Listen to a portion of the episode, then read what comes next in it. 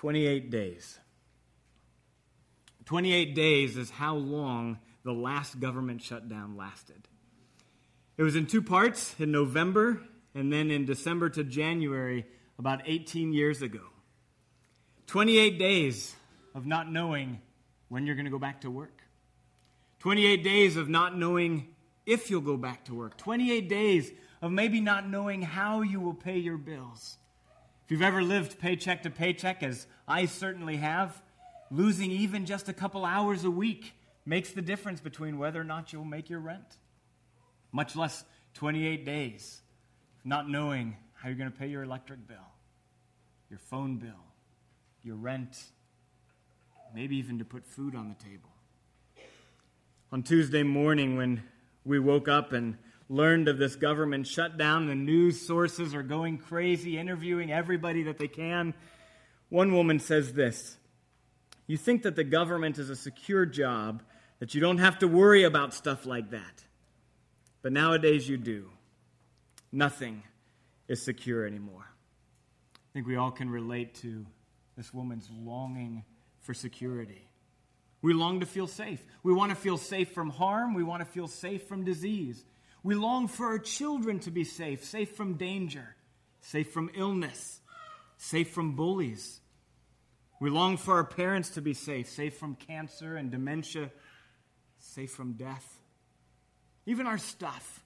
We long for our stuff to be safe, safe from decay, safe from theft. We even work really hard to slow the process of normal wear and tear. This is a longing for security that we all feel. That even David, King David of Israel, this mighty man of war, longed for security. We see it in verse 1. He says, Preserve me, O God. We might translate the Hebrew, stand guard over me. Here's David, king of Israel, man of war, man of battle, man of valor, longing to know safety. Even the bravest among us, those who fight for us, still want to feel safe. They want someone in their corner fighting with them. They want someone looking out for you, even as you look out for and fight for others. But David knows, Preserve me, O God, for in you I take refuge. David knows that true security, lasting security, is found in God alone a God who provides for us, a God who protects us. We see first here in Psalm 16 that God provides for us, and He provides for our physical needs. As you look at verse 5, the Lord is my chosen portion and my cup.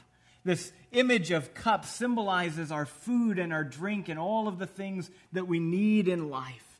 Everything that you need is provided by the hand of the Lord. In fact, he says in verse 2, You are my Lord, I have no good apart from you. James says it like this All good things come from above, flowing down from the Father of lights. Everything in your life that you have that is good. Think about that. We sing the song, Count Your Blessings, name them one by one. What are they? Rehearse them in your mind for just a moment. What are the good things that you have? Every single one of them is from the hand of the Lord that He provides, that He gives. And those are meant to lead you to Himself. And yet, as David looks around at the people around him, he sees that instead they began to worship that stuff. They began to seek security in that stuff. In verses 5 and 6, my chosen portion, my cup, you hold my lot. The lines have fallen for me in pleasant places. I have a beautiful inheritance. That's language specifically counter to the people around him. You remember after the Israelites come out of Egypt in this mighty exodus, they come to Mount Sinai and meet their God and have the law given to them. But in their disobedience, they wander in the desert for 40 years. But all along, the promise is you will have a beautiful inheritance. I will give you this beautiful land and you'll have security.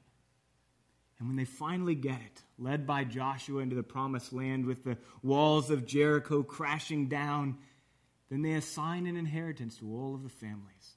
I get this piece of land. That belongs to me. And it's meant to lead them more and more to God. And instead, they begin to worship that piece of land. This is mine. I got to keep it safe. I want to be secure. So they start turning to the gods of the nations around them, looking to anything that they can do to try to keep their inheritance safe. I got to keep my stuff mine. I got to protect it mine. And they begin to worship it instead of turning to God. God's provision is meant to lead us to Him. And instead, we end up trusting in the stuff around us. And because of that, he says in um, in verse 7, I bless the Lord. Or verse 4, the sorrows of those who run after another God will multiply. I love this language here. The sorrows of those who run after another God will multiply. This language for sorrows is used in Job chapter 9 to describe the boils of Job on his flesh. The torment that he feels as he scrapes those, those boils, or maybe you've had an, an awful sunburn or a really bad bug bite, and the more you scratch it, the more it itches. And he's scratching and he's scratching and it itches and itches. And I think our worry about stuff is just like that. The more we scratch our worries, the more we indulge in them. So we lay on our beds at night and we start to worry.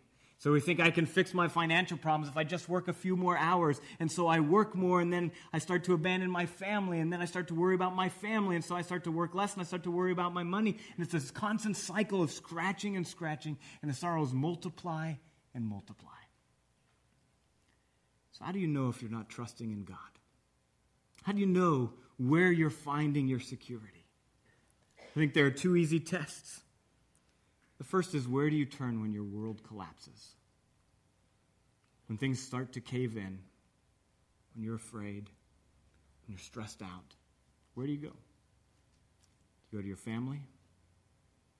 Do you go to a substance? Do you go to a distraction or a hobby?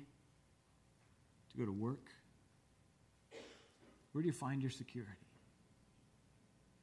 Well, the second trust is what do you worry most about losing? I'm fine as long as I have this. What are you trusting in? All of these things that God provides for us are meant to lead us to Him.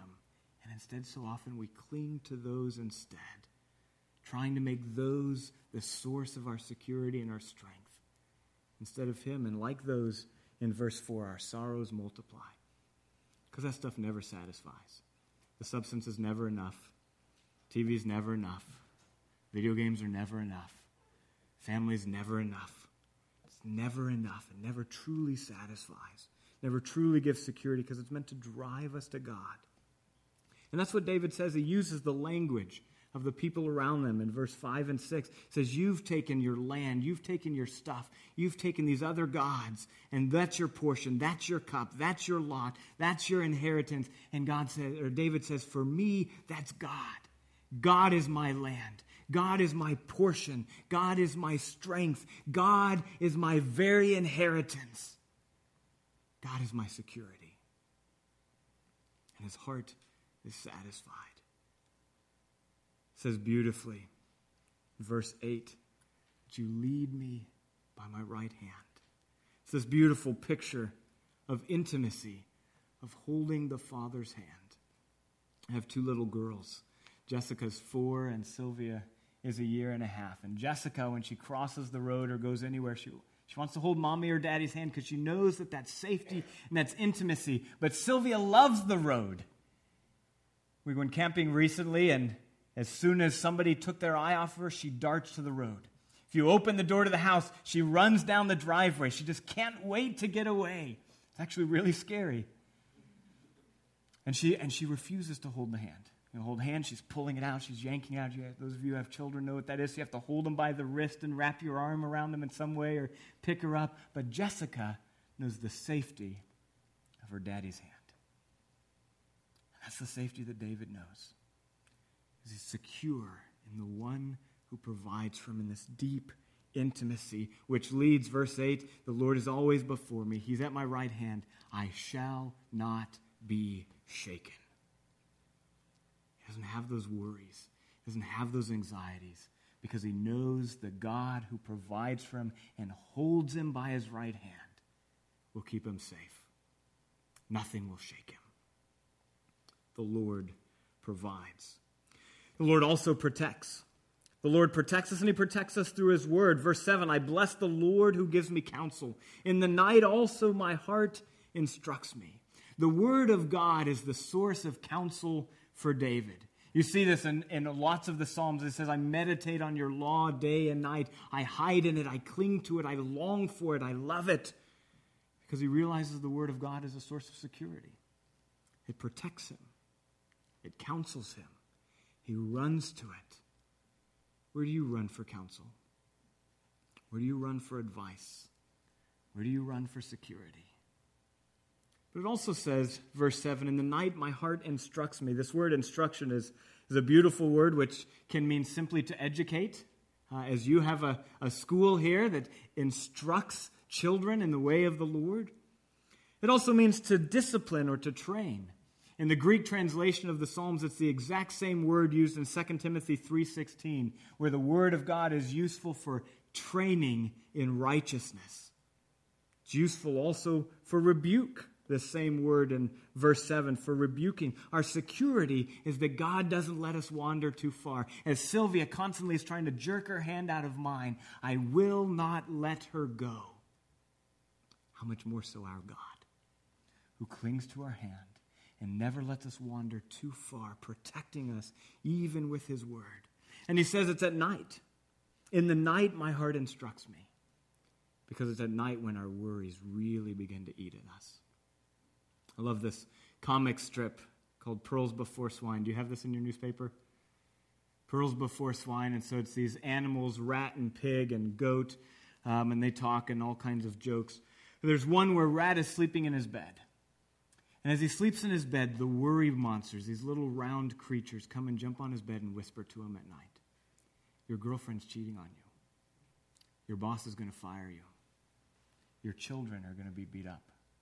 Your children are going to reject, reject the gospel. All these things eat at you at night. They eat at me at night. That's when my worries attack the most as I lie in bed and I wonder about my financial future. I wonder about my marriage. I wonder about my children. I wonder about my family. I wonder about my friends. I wonder about my health. And it eats at us. Like those sorrows keep scratching, keep scratching them, and they're worse and worse, and they keep me up. David sleeps at night.